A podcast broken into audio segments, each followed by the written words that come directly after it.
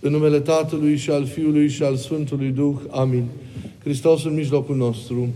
Iubiților în Hristos.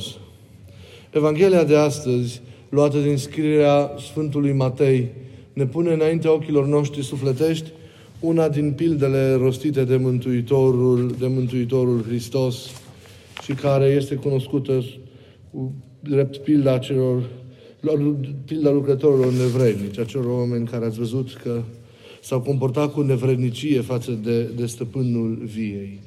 Înainte să intrăm puțin și să pătrundem înțelesurile acestui text care ne este pus înainte, aș vrea să, să spun că surprinde perfecta simetrie a acestei parabole cu un fragment din cartea profetului Isaia din Vechiul Testament, în care, în capitolul 5, se spune Vreau să cânt pentru prietenul meu cântecul lui de dragoste pentru via lui. Prietenul meu avea o vie pe coastă mănoasă.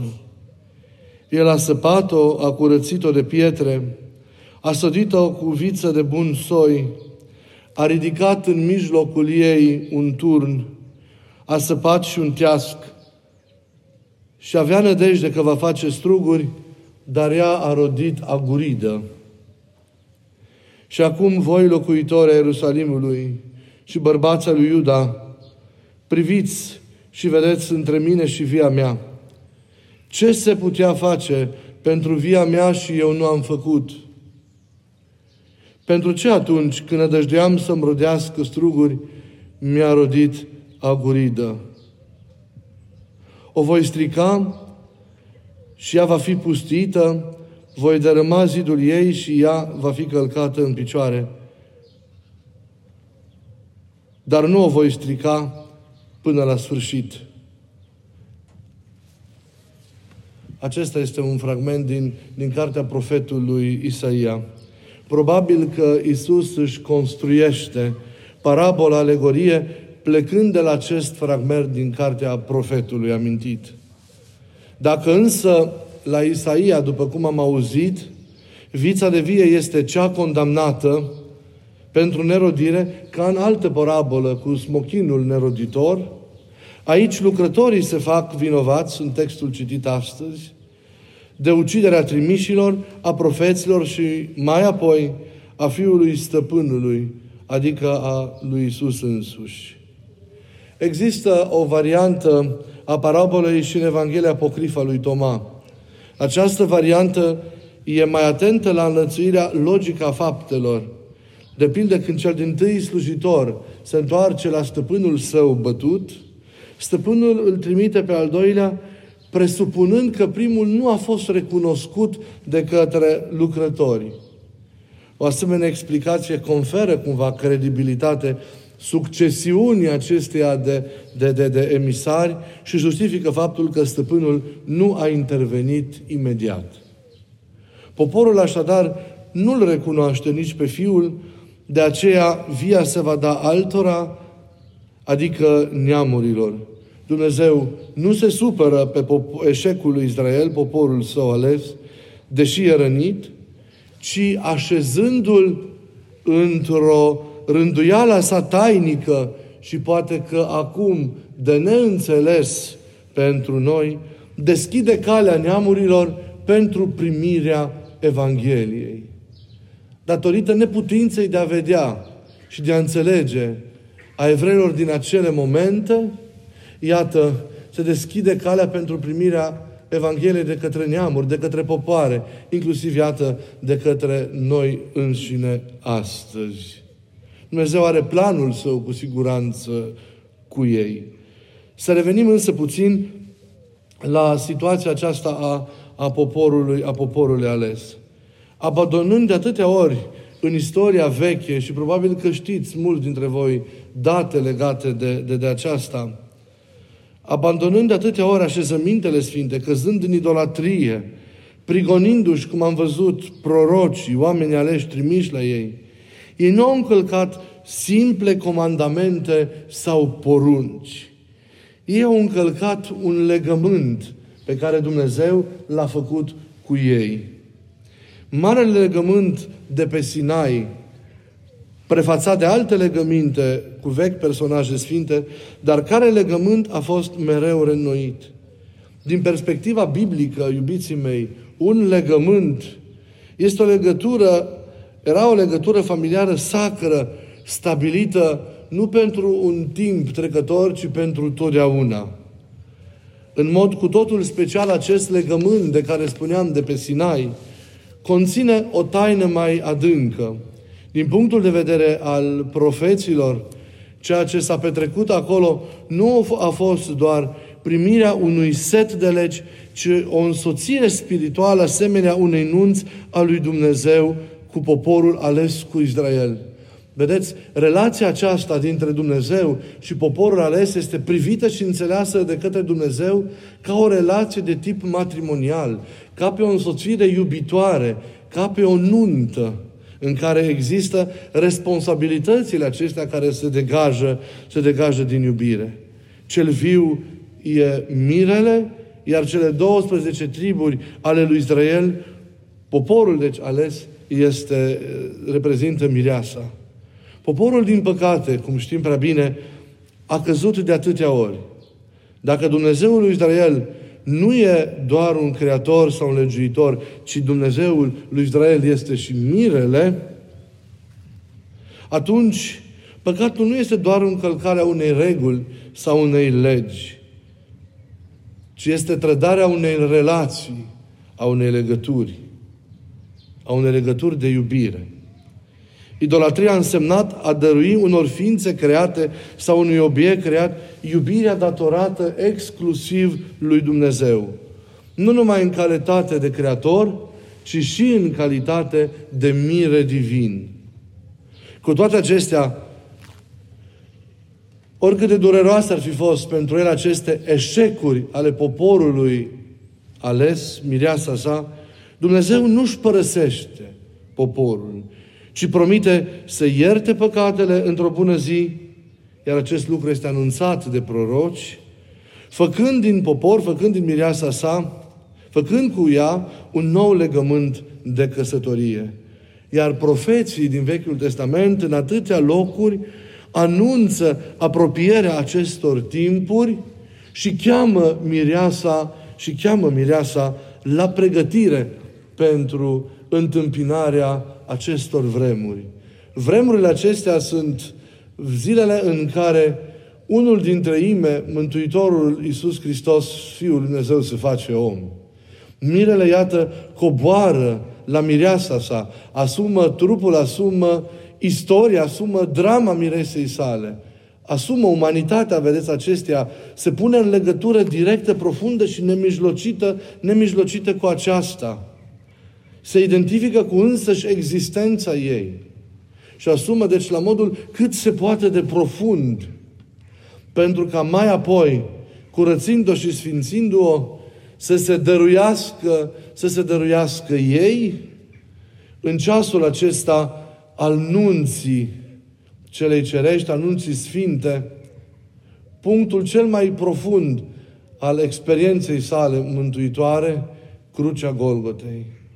Crucea are paradoxal sensul acestei cămări de taină în care mirele Hristos se dăruie de plin miresei sale, care este poporul ales, care, iată, suntem noi cei care am primit Evanghelia.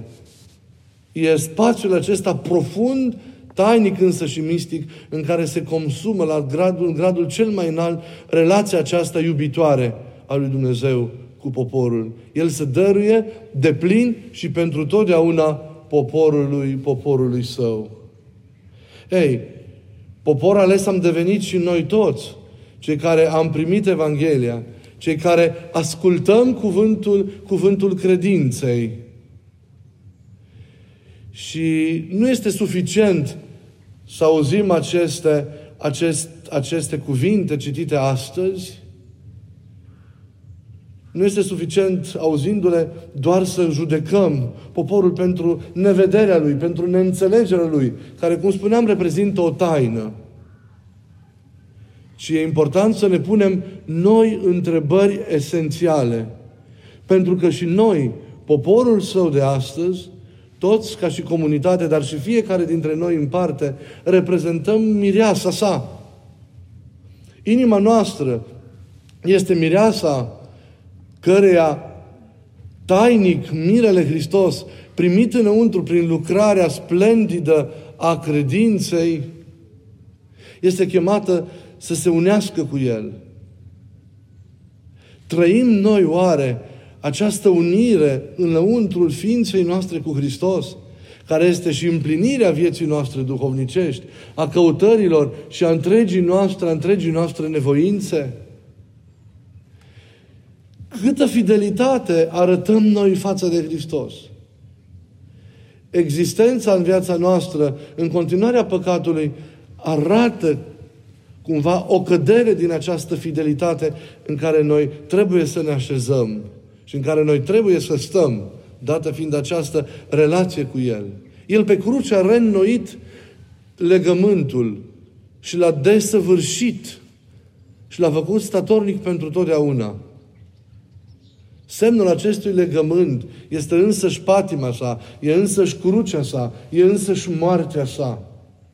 El acolo ne-a arătat cât de mult ne-a iubit. Nimeni nu poate să iubească pe cineva mai mult decât atât. Nimeni nu poate să iubească până la așa, așa de mult. Iubirea maximă este atinsă în acea stare în care cel care iubește să dăruiește de plin și merge până la capăt, până la moarte pentru cel iubit. Cu astfel de iubire care a asumat toată istoria noastră, toată drama noastră, tot eșecul nostru, cu astfel de iubire care a asumat toată starea noastră de cădere, toată neascultarea noastră, toată îndepărtarea noastră, tot exilul nostru față de El, am fost iubiți. Cu astfel de iubire care a mers până la capăt, până la cruce, deci până la patimă și jertfă și moarte pentru noi. Cu astfel de iubire am fost fiecare dintre noi iubiți. Și nu putem să nu ne întrebăm, văzând eșecul fraților noștri mai mari din Evanghelie, dacă nu cumva de atâtea ori și noi, prin ascultarea noastră, prin îndepărtările noastre, prin răutățile pe care le facem, prigonim profeții, zădărnicim porunca iubirii, unica pe care El ne-a dat-o, și ne așezăm într-o stare de infidelitate duhovnicească față, față de El. Eu cred că auzul acestor cuvinte din Evanghelia de astăzi ar trebui pe fiecare dintre noi să ne trezească la realitate și să ne responsabilizeze pentru a asuma și a trăi profund, cu aceeași dăruire și cu aceeași disponibilitate și din, din partea noastră legătura aceasta de iubire cu Domnul, cu mirele nostru. Iată cum, din perspectivă, vedeți, biblică, mântuirea nu înseamnă doar iertarea unor păcate, doar împlinirea unor legi, Dumnezeul lui Israel nu e zeitate distanță. Dumnezeul nostru nu e o, o, o, o forță impersonală. Ci iată, este Dumnezeul care prin Fiul Său se face om. E mirele care vrea ca mireasa să-L cunoască în intimitate printr-o unire spirituală profundă, care nu e doar fidelă și rodnică, dar care este și veșnică. Întreaga, vedeți, iubiții mei, istorie a omenirii este o poveste de dragoste dumnezeiască, dăruită, trădată, însoțită de iertare, de neînnoire, grație milostivirii și înțelegerii Dumnezeului nostru. Cât de bine ar fi să putem să trăim această fidelitate față de El, față de voința sa, cât de bine ar fi să putem în forma aceasta a unei depline responsabilizări să ne așezăm pe drumul acesta care, dincolo de împlinirile și uh, căutările din această lume, sau de rosturile din această lume, ne împlinește duhovnicește. Dacă acolo există în ființa noastră împlinire și cele din afară vor fi împlinite. Dacă acolo există lumină și în cele din afară va fi lumină. Dacă în cele dinăuntru există plinătate, toate cele din afară vor fi umplute cu sens și vor fi așezate așa cum trebuie, pe drumul cel bun. Îmi doresc din suflet ca Duhul Sfânt să trezească în noi și să sporească în noi dragostea față de El. O dragoste nu doar declarativă, o dragoste care se aprinde nu doar când și când, ci o dragoste care devine în ființa noastră un foc mistuitor, care arde și ne transformă în totalitate, un foc mistuitor care ne face capabil de a iubi lumea întreagă, de a ne dărui și de a o sluji până la capăt, așa cum a făcut mirele nostru, așa cum a făcut Domnul nostru Isus Hristos. Să aprinde El în inima noastră această dragoste. La un moment dat spunea, foc am venit să arunc pe pământ. Cât de mult aș vrea ca El să fie acum aprins. Iar focul despre care vorbea El este tocmai acest foc al iubirii. Să ardă El mereu în noi, inima noastră să fie mereu cuprinsă de flăcările Lui, ca ea să nu-și mai aparțină, ci să aparțină celor pe care îi iubește, lui Dumnezeu și tuturor oamenilor. Amin.